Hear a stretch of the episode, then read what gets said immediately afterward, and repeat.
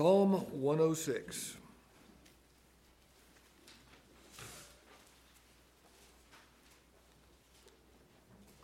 Psalm 106.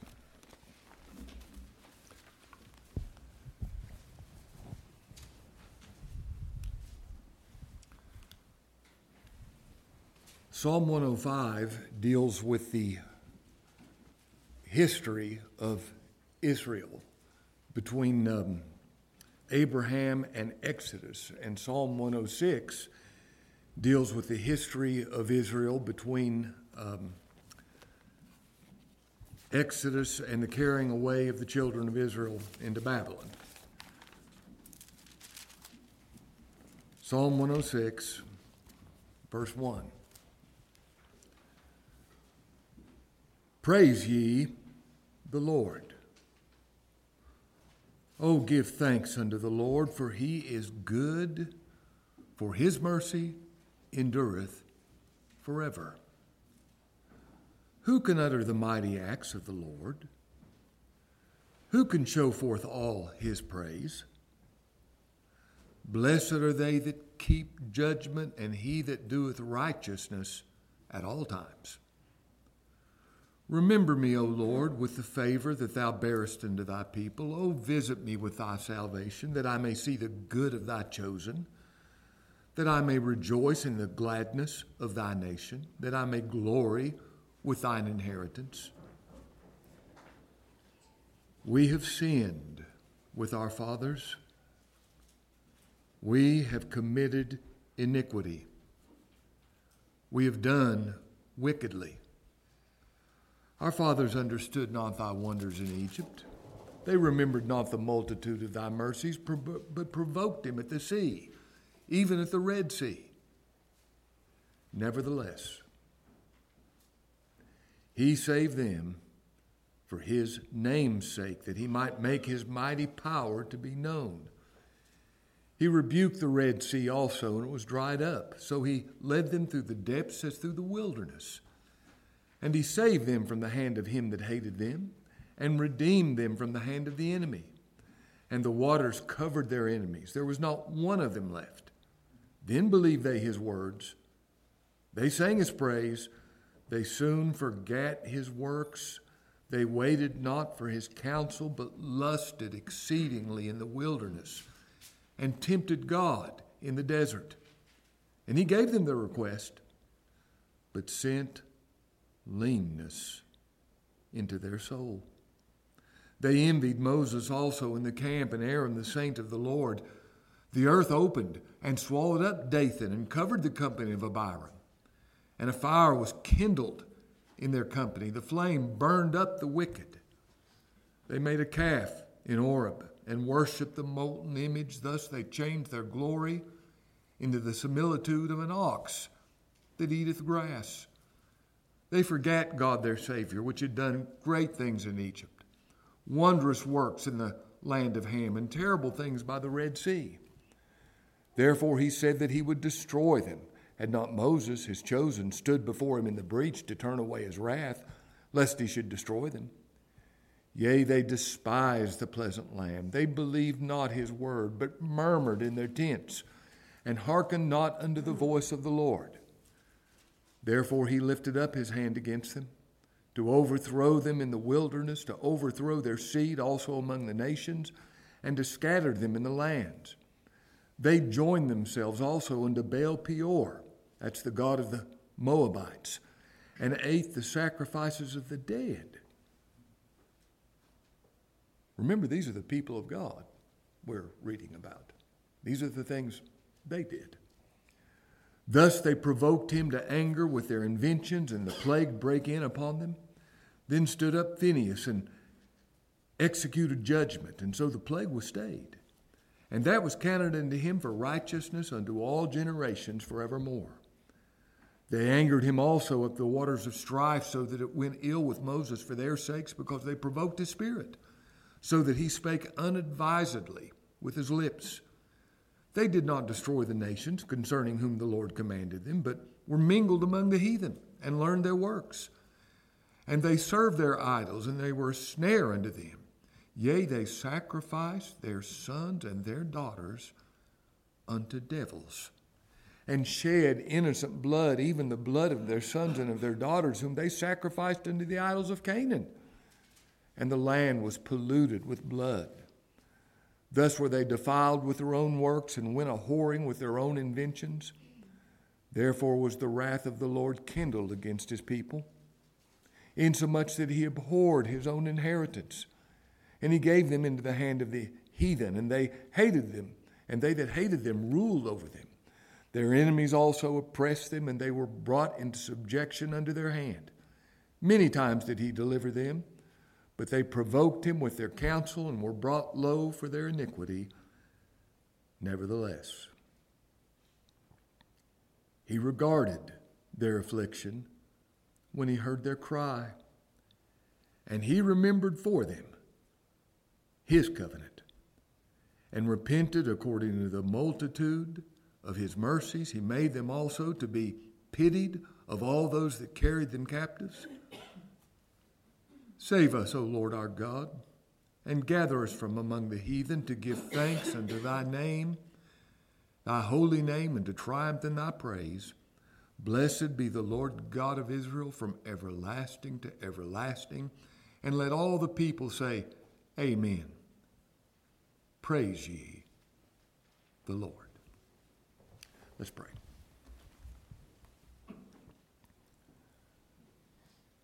Lord, how we thank you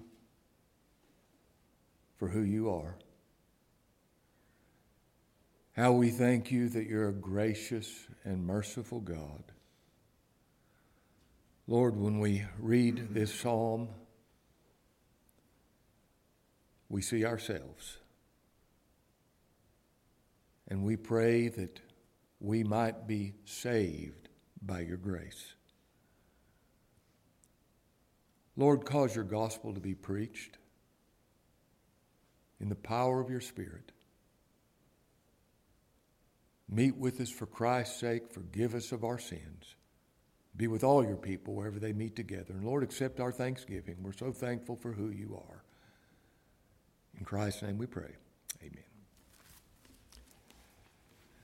Now, this is the third of the historical Psalms uh, Psalm 78, Psalm 105, and Psalm 106. And as we read this psalm, you could see that this is a confession of sin. It's a confession of 800 years of sin in behalf of the children of Israel. Look in verse 6. Here's where this confession begins. We have sinned with our fathers. We have committed iniquity. We have done wickedly. Now, that is the confession of the psalmist. Let me name this narrative of confession.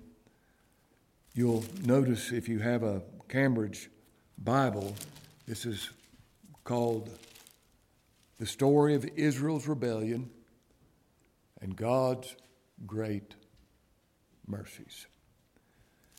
Now we read that they soon forgot, they waited not, they lusted exceedingly. They tempted God, they envied, they made a calf and worshiped the golden image. They forgot God, their Savior. They despised the pleasant land. They believed not his word. They murmured. They joined themselves to Baal, Baal Peor, the god of the Moabites. They did not destroy the nations that God commanded them to destroy. They mingled among the heathen and served their idols. They sacrificed their sons and their daughters to devils.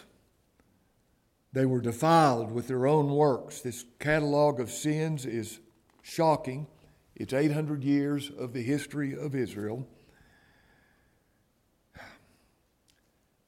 And that will be and is me and you, apart from the grace of God. if you don't see that about yourself, if I don't see that about myself, it's because I am in a, in a hardened, desensitized, and self deluded state of myself. What a shocking, I mean, even sacrificing their children unto false gods. Now, these were what we would call the people of God, doing all these things. Now, in verse 1, the psalmist begins Praise ye the Lord. Oh, give thanks unto the Lord, for he is good. I wish I could describe that as it ought to be described. He is good all the time. He is good. I'm so thankful for that. He brings good out of evil all the time. He is good all the time. His mercy endures eternally, forever. Who can utter the mighty acts of the Lord? Who can show forth his praise? Who, who can give sufficient language, sufficient words to describe his greatness? I can't. You can't. The psalmist couldn't. I love it when Paul said, Thanks be unto God for his unspeakable, indescribable gift. He says in verse 3 Blessed are they that keep judgment, and he that doeth righteousness at all times. Now, the only way I can understand that is in light of justification. Uh, I've done righteousness at all times. Jesus Christ did righteousness at all times. He's the only one, and I did too in him. So blessed are they that keep judgment, and he that doeth righteousness at all times. And that describes every believer. Remember me, O Lord, with the favor that thou bearest unto thy people. O visit me with thy salvation, that I may see the good of thy chosen, that I may rejoice in the gladness of thy nation, that I may glory with thine inheritance. Have mercy on me. give me the favor of thy chosen. Give me the favor of thy people. Now, that's in our heart, isn't it? Lord, treat me the way you treat your chosen, your people, the people Christ died for. Give me your favor and your grace. Now he begins his confession of sin. We have sinned with our fathers. We have committed iniquity. We have done wickedly. I wonder when the last time I've had a confession like that. From my heart, saying what the psalmist says in my own personal confession of my sin. We've done wickedly, we've committed iniquity, we've sinned. Now he talks about our fathers. Our fathers, and this is who he's given this history of, our fathers understood not thy wonders in Egypt. They remembered not the multitude of thy, thy mercies, but provoked him at the sea, even at the Red Sea. They were ungrateful. They were spiritually stupid. They understood not. They were provoking. They provoked God by their sin. Nevertheless, Martyn Lloyd-Jones said the whole gospel is found in this word, nevertheless. Nevertheless in spite of what they were. Nevertheless, He saved them because of their confession of sin, because of their sorrow and their regret over what they did. No, He saved them for His name's sake, for Christ's sake, that He might make His mighty power to be known. He rebuked the Red Sea also, and it was dried up. Don't you love to think about the Red Sea parting the way it did and them walking through dry ground? He rebuked the Red Sea and it was dried up, so he led them through the depths as through the wilderness. And he saved them from the hand of them that him that hated him, talking about Pharaoh, and redeemed them from the hand of the enemies, and the waters covered their enemies, so there was not one of them left. Now, I love to think of the Egyptian army washed up dead on the sea, but here's the main teaching. Do you know what? There's not one of your sins left, covered by the blood of the Lord Jesus Christ. Not one sin left. Verse 12. Then believed they his words. They sang his praise. Oh, they were so happy. You can read about it in Exodus chapter 15. They soon forgot his works and waited not for his counsel, but lusted exceedingly in the wilderness and tempted God in the desert. And he gave them their request, but sent leanness unto their soul. Now, this is what is happened in Numbers chapter 11. They've been having manna for a couple of months, and it was getting old. They said, We want meat. This isn't good enough, this manna. We want meat. And God said, Okay, I'll give you meat. And he sent quails so that they ate till it was coming out their nostrils.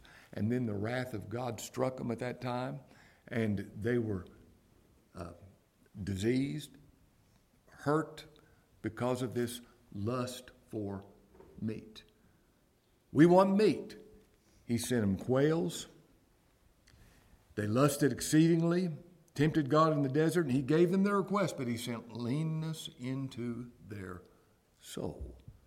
Now, what is that? Leanness into their soul. It's what the Lord called lukewarmness. Lukewarmness. You're not hot, you're not cold. Hot is a state of discomfort, cold is a state of discomfort. When you're lukewarm, I'm okay, I'm all right. Leanness into their soul. They lost that need of Christ. They lost that amazement of His grace. Leanness into their soul. Hard heartedness. Verse 16, they envied Moses also in the camp and Aaron, the saint of the Lord. Now, that's when Dathan and Abiram, they were jealous of Moses, and they were jealous of Aaron, and they said, We're as holy as they are. We're the Lord's people, just like you are. We, we can offer sacrifice. And they took their censers, and that's when God opened up the ground and swallowed them right then. Look in verse 16. They envied Moses also in the camp, and and Aaron the saint of the Lord, the earth opened and swallowed up Dathan and covered the company of Abiram. And a fire was kindled in their company, and the flame burned up the wicked. Now, verse 19. They made a calf in Horeb or Mount Sinai and worshiped the molten image. Thus they changed their glory, the God of glory, into the similitude of an ox that eateth grass. They forgot God their Savior, which had done great things in Egypt. Now, you think about this. This was just weeks after their deliverance. Moses goes up into Mount Sinai. He's there for 40 days. And what do they do? They make a golden calf and worship it. And they change their glory, the God of glory, into an image like a four footed beast that eats grass.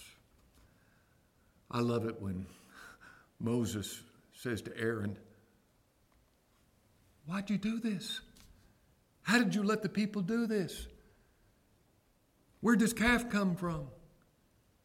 Oh, Aaron says, Well, we threw the gold in the fire and out came this calf. Wouldn't even take responsibility for what he'd done. That's the way we are. And this is what took place.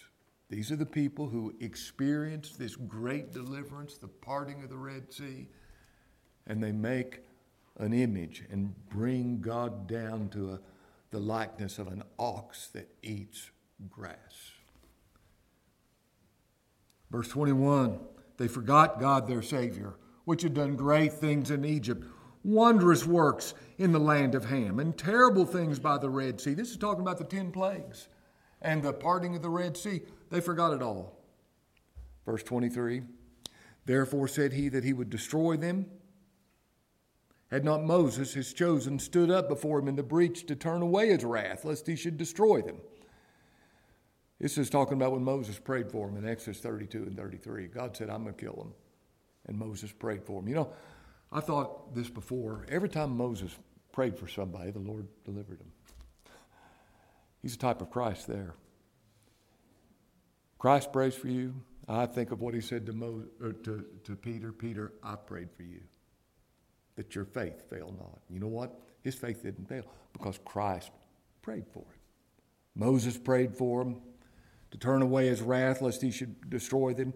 Yea, they despised the pleasant land. They believed not his word. He had promised them the land of Canaan, and they despised it. They believed not his word.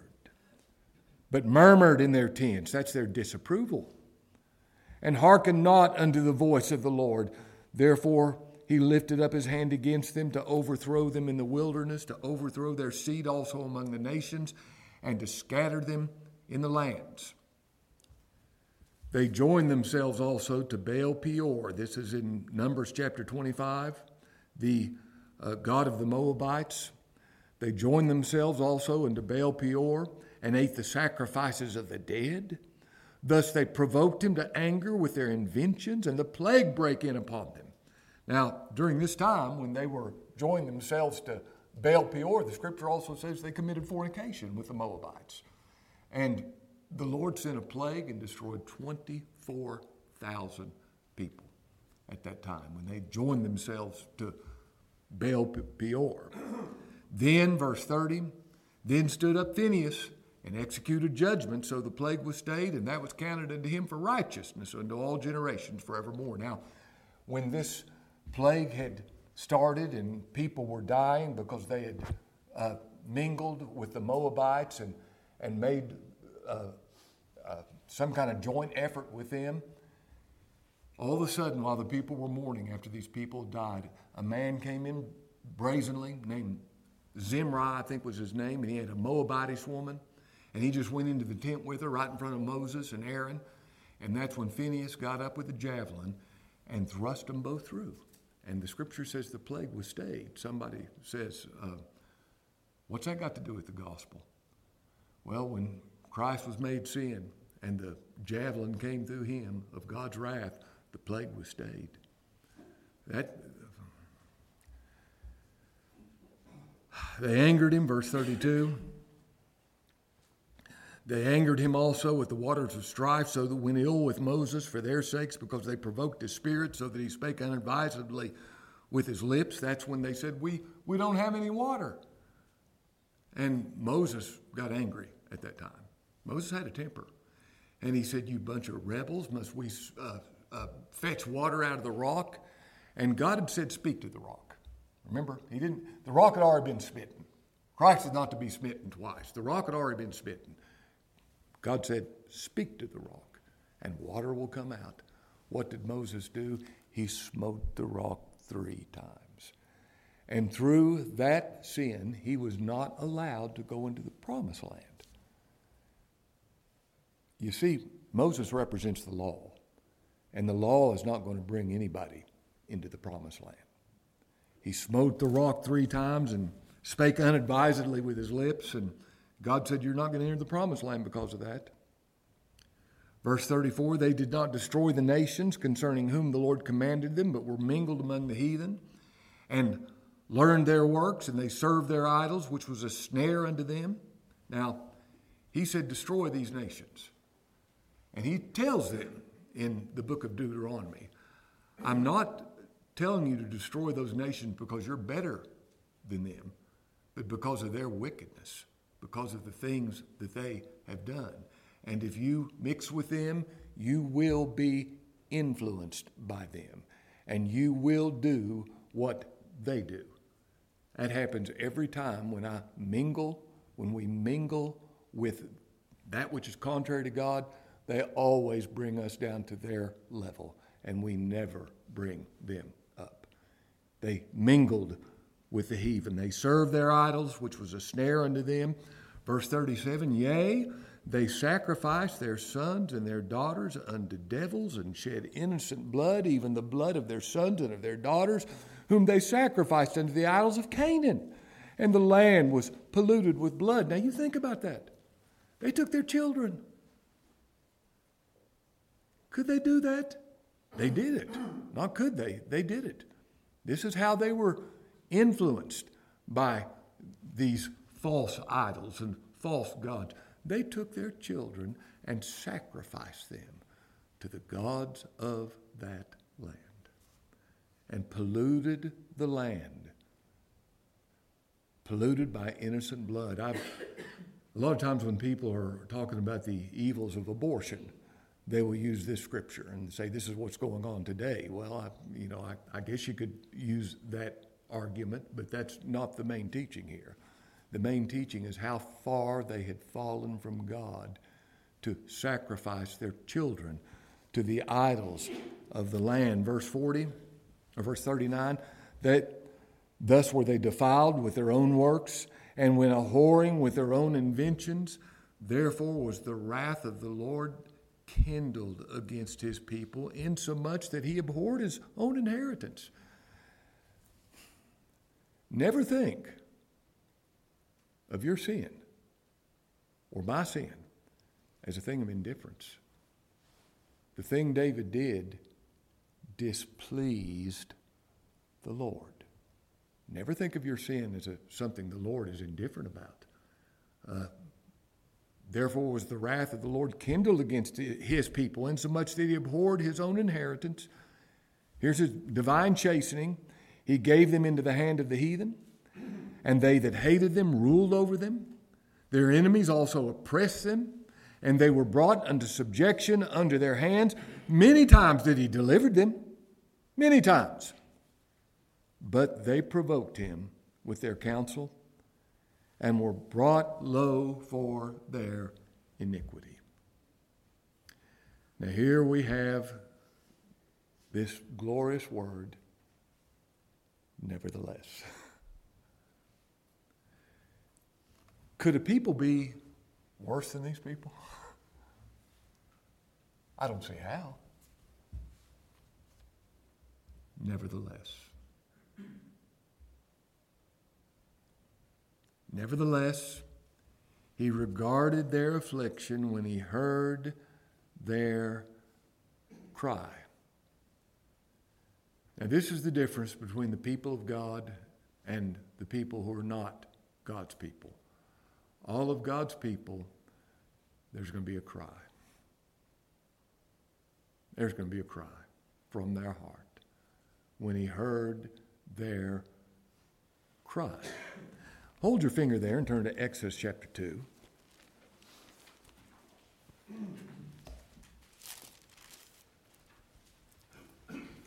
Verse 23 And it came to pass in the process of time that the king of Egypt died. And the children of Israel sighed by reason of the bondage, and they cried. And their cry came up unto God by reason of the bondage, just like these people crying in Psalm 106. And God heard their groaning, and God remembered his covenant with Abraham, with Isaac, and with Jacob. And God looked upon the children of Israel, and God had respect. What a powerful word. God had respect unto them. You see, he respects his son, and he respects his covenant. And because of that, he hears the cry. Turn back to Psalm 106. Look at the language in verse 45. And he remembered for them. They forgot. He remembered for them. Oh, I want the Lord to remember me, don't you? just like the thief, he remembered for them. His covenant and repented according to the multitude of his mercies. He made them also to be pitied of all those that carried them captives. Now, isn't that glorious? Even when they're carried captive, the Lord causes their enemies to pity them. He's in control of everybody's minds. I, I love to think about this. I, I, I just love this. God is completely sovereign over everything that goes on in the mind of every human being. He's sovereign over the free. People do what they want to do. Uncoerced, people do what they want to do. And God completely, sovereignly controls everything. So they're even made to pity. These enemies of Israel made to pity their captives. Now, he says in verse 47 Save us, O Lord our God. Is there ever a time when this is not an appropriate prayer? Save me. Save me from my sins. Save me from the messes I've made. Save me from my circumstances. Sa- save me. Oh, this is, Lord, save me. Oh, what? This is, this is the prayer. save me. When I'm saying save me, I'm knowing who He is and I'm knowing who I am. Save me. Save us, O Lord our God, and gather us from among the heathen to give thanks unto thy holy name and to triumph or to glory or to rejoice or to boast in thy praise. Blessed be. Now, here's how he ends this psalm of confession 800 years of history of Israel. Blessed be the Lord God of Israel from everlasting to everlasting. And let all the people say, Amen. Praise ye the Lord.